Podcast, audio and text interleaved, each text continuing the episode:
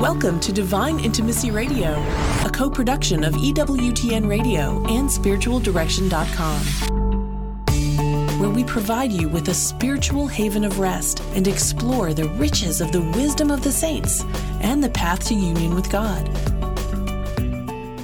This is Dan and Stephanie Burke. Welcome to Divine Intimacy Radio, your radio haven of rest, your hermitage of the heart your monastery of the mind, where we lift our hearts and minds to heaven to draw on the wisdom of the saints, the uh, teaching, the long-standing teaching and tradition of the church, to help us understand how to navigate this uh, challenging life.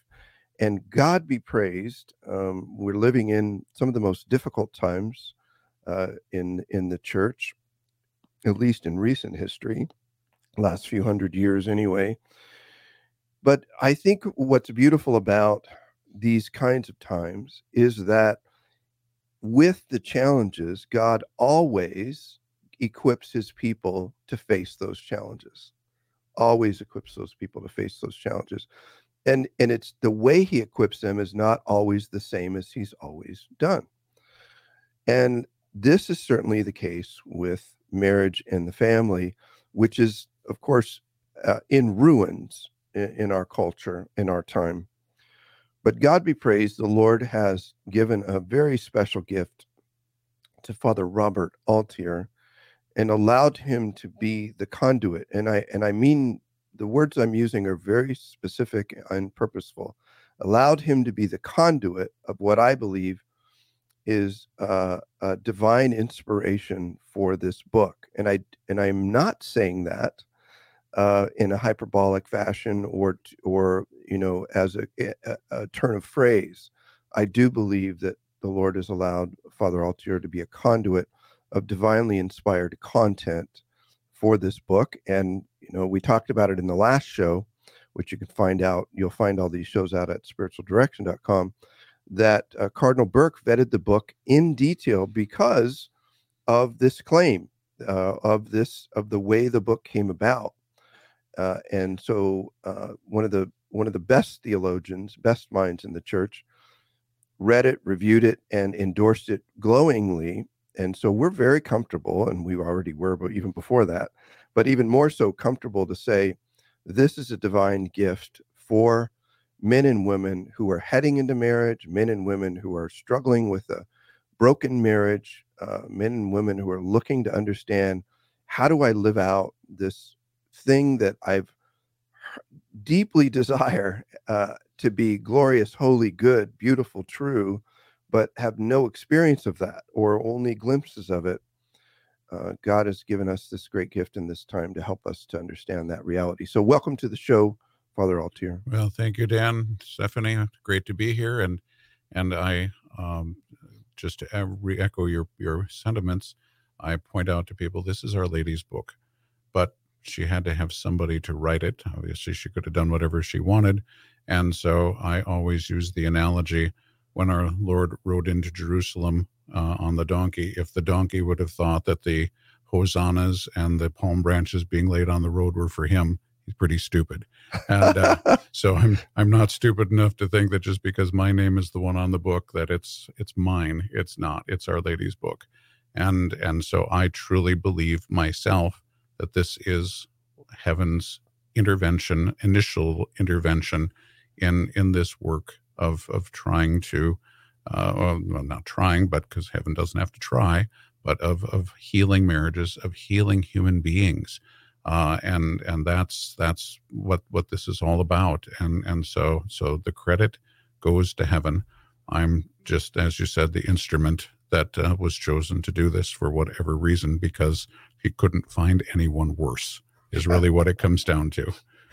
Well we think you're wonderful so that's that's our two cents. But um, father go back to the main point in the first chapter in the beginning that you want to make sure that people hear about uh, just how important who we are is our our nature. So let's go let's start there so, just a reminder that you know, in that first chapter, we talk about the creation of Adam and Eve. Uh, we look at both uh, the first and second chapters, and we also look at what happened to them in the fall. uh, and and so so God created us in His own image and likeness. That is the immense dignity that every single person on the face of the earth has. Um, later in the book, it, it gets to the point of being baptized and what happens with that. But this point of being made in the image and likeness of God is true for every single person on the face of the earth, baptized or not. And what happened with Adam and Eve when they fell, they disobeyed God, it messed up everything. However, it did not change their nature. And that's the piece that people absolutely must understand. Uh, our society has been just imbued with this idea that we are worthless, that that we are objects, that we are nothing, uh, and and God looks at it exactly the opposite of that. Uh, and the only, well, not the only way, but the best way that I've found to be able to point this out to people is that when Satan fell, his nature did not change. His will is 100% against God. That has been completely changed in his will, but his nature is still the way God created it. He's still an angel. He's the fallen angel now, but he still has an angelic nature that did not change. So if Satan's nature didn't change when he fell, certainly human nature did not change when Adam and Eve fell. And so we are born with original sin. We have our own sins. We have the darkening of the mind and the weakening of the will. We don't have the integrity that Adam and Eve had, all those things that we can look at. But that does not change the reality of who we are. We are still made in the image and likeness of God. And the reality, when God looked at his creation after he created humanity, he saw that it was very good. That is the reality of human nature. So good, in fact, that Jesus, who is God, took our nature to himself, and that was not anything that violated him. And so obviously he could not take on a nature that was corrupted, that was no good, that was that was bad. Uh, he took our human nature to himself. And and so again, another point of proof, if you want to look at it that way, of just how good God sees us. So dignity still intact, uh, sinful, broken, you know, whatever it is that we are. Um, let's move into the second chapter and talk about God is love and what does that mean? What is love and what does it mean in our relationships? Like true love, because obviously mm-hmm. society and culture have totally redefined love to mean what I like, essentially. Right. What I what I like or what I want but that's not what authentic love is. No, there there are there are differing kinds of love. In fact, the Greeks have four different words for love. Uh, in English, we have one, and and so we would have to put adjectives in front of it to be able to describe what kind of love we're talking about. But the kind of love for which we are created, and the kind of love for married people that actually St. Paul talks about and our Lord talks about is the Greek word agape, which is the highest form of love, the way that God loves us. So if we look at it that way, we're not talking about, oh, I love ice cream cones or I love puppies or whatever. And it certainly is not, you know, in what our society has done when it talks about making love, which is meaning simply something that is sexual but it's talking about people who aren't married who it's not an act of love it's a sinful act at that point and it's exactly the opposite of love. And and so again the confusion then so your question is is right on target.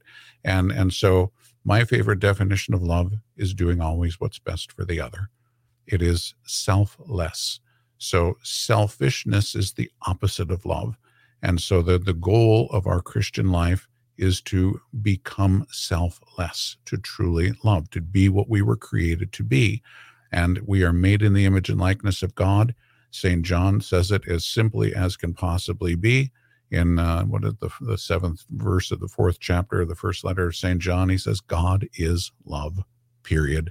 Nothing else. God is love.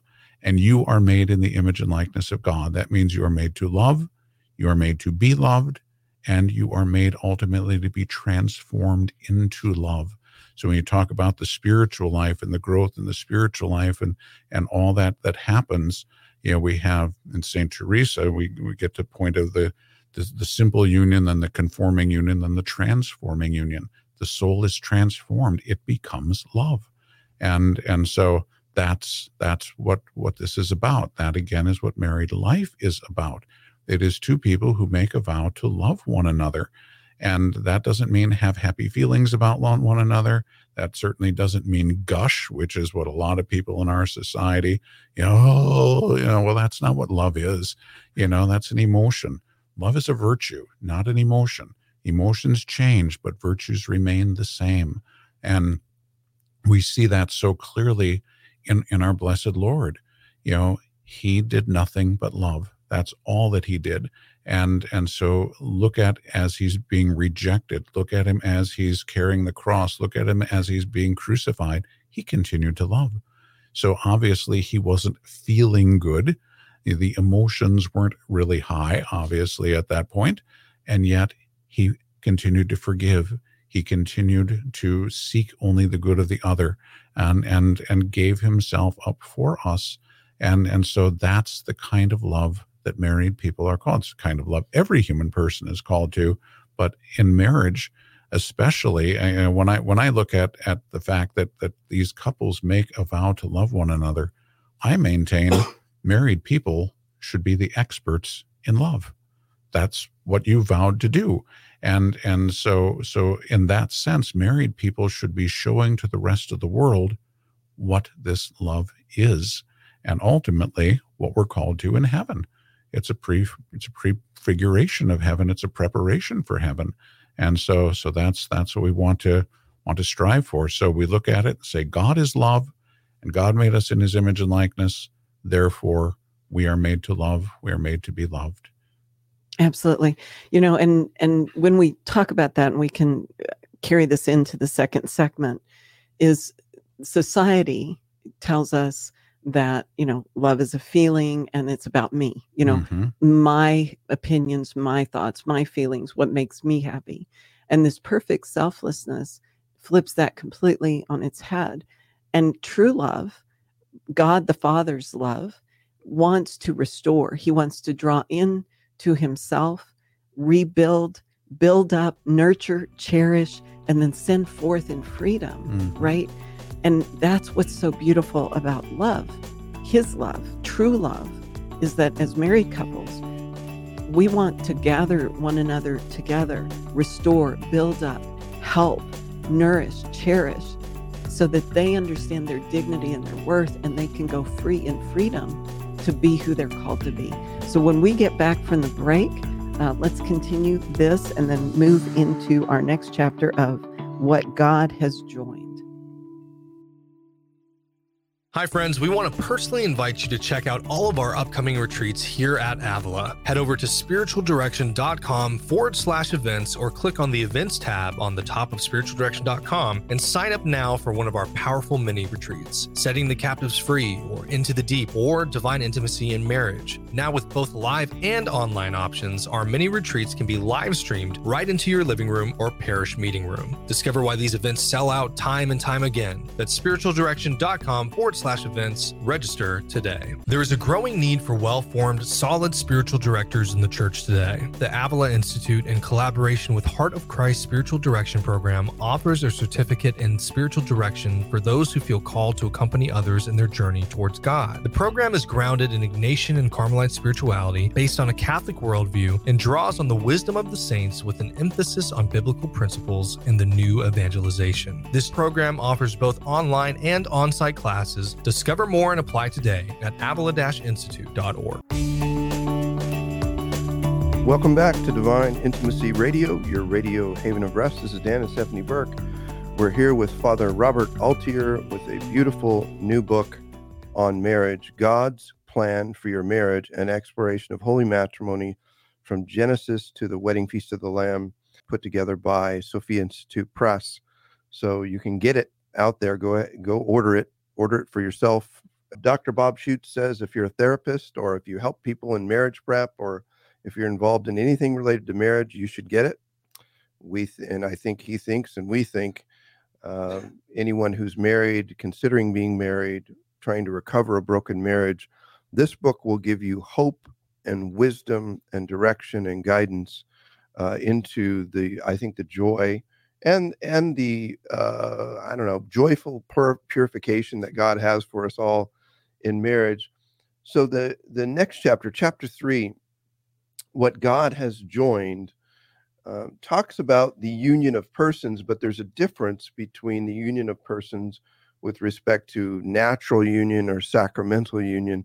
And I think you've I think I've heard you said this chapter if, if there's any that you really want to pay attention to, not that you should ignore anything else, it's what what what the Lord's revealed here.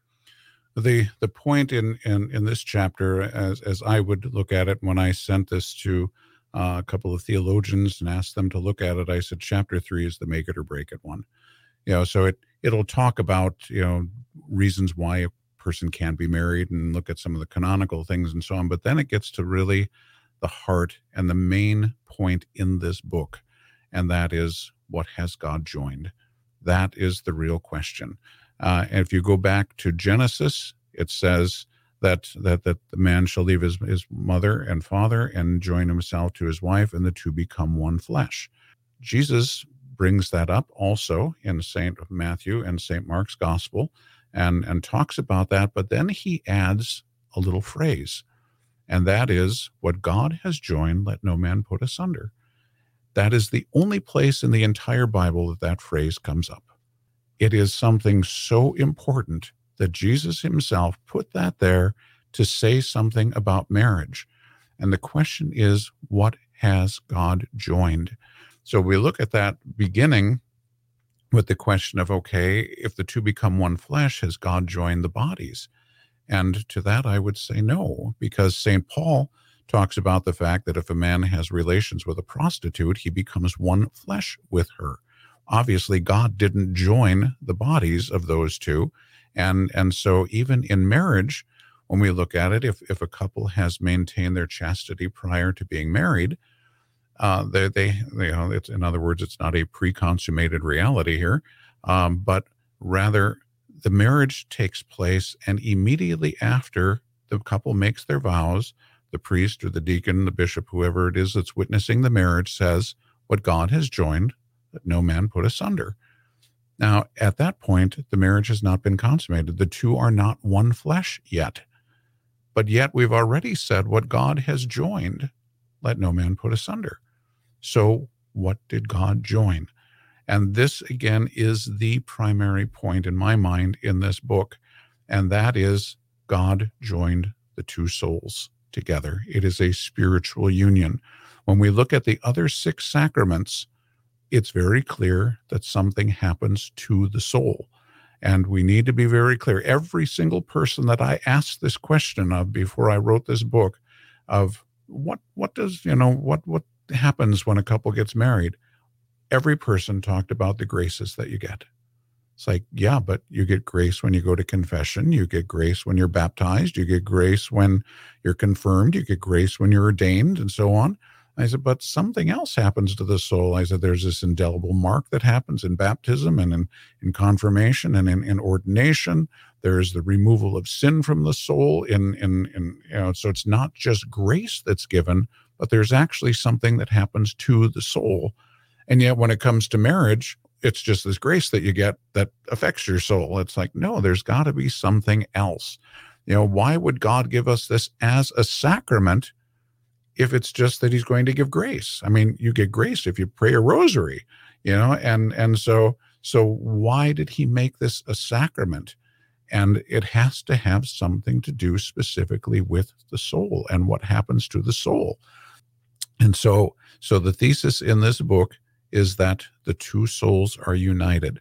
And it is, uh, I, I don't try to explain what kind of union it is. I will let the theologians argue about that.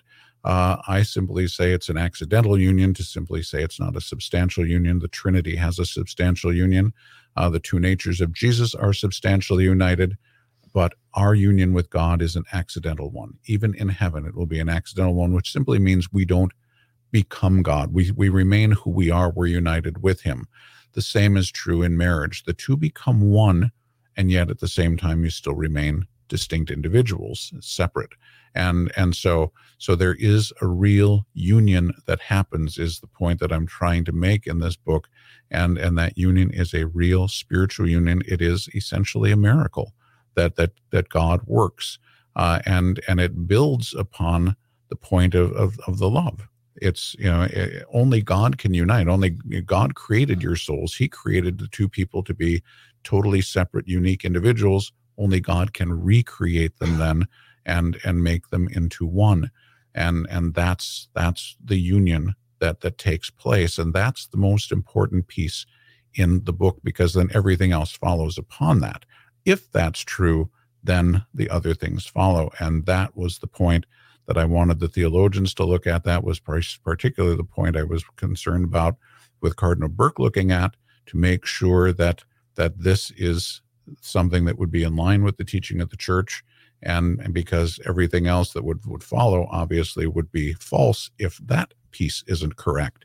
And that piece was was accepted by the theologians and and obviously too by the cardinal and so, so for me, I am totally at peace being able to present that to people and say, here's what God does to your soul at the moment that you get married.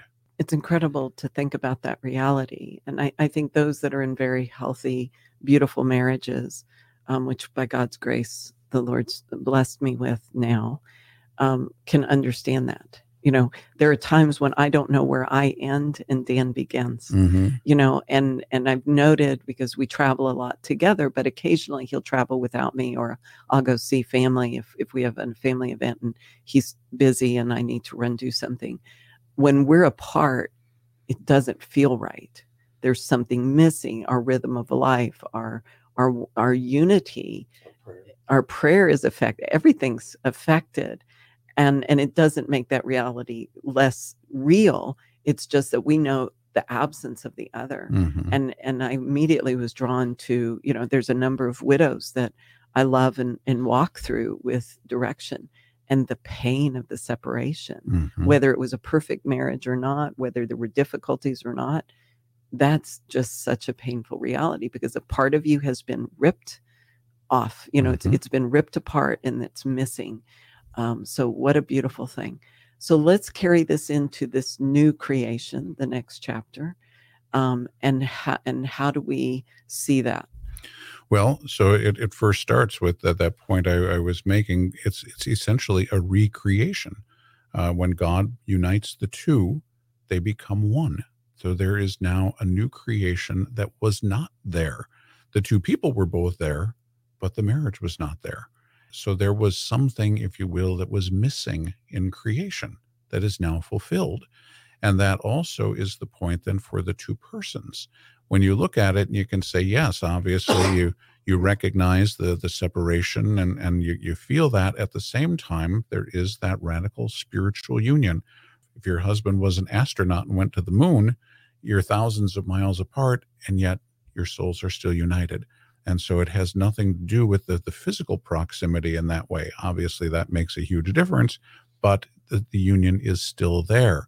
And, and so in this new creation, then, we have to understand what our Lord does not say, or what St. Paul does not say, because he says, You have become a new creation in Christ. He does not say you have been restored. This is something entirely new. What Adam and Eve had in the garden now God has done something even greater. Mm. And so what they had was beautiful, but that wasn't restored to us. It's a new creation. It's something even greater. And so again, everything in the way that the logic of this this book is set out, it builds upon one another. We are made with this dignity. We give one another, a couple gives one, themselves to one another as a gift in their marriage. It is a gift of love and it is only that which will fulfill them. You know, in our society, we look for all this fulfillment. If I can just get more pleasure, if I can have more material things, if I can have this and that, then I'll be fulfilled. Well, nothing ever fulfills. Even getting married and using the other person for your own selfish purposes, you're never going to be fulfilled. It's only in that love. And so that love then is what brings about the union. And that is what is lived in that new creation. It's a new creation in Christ.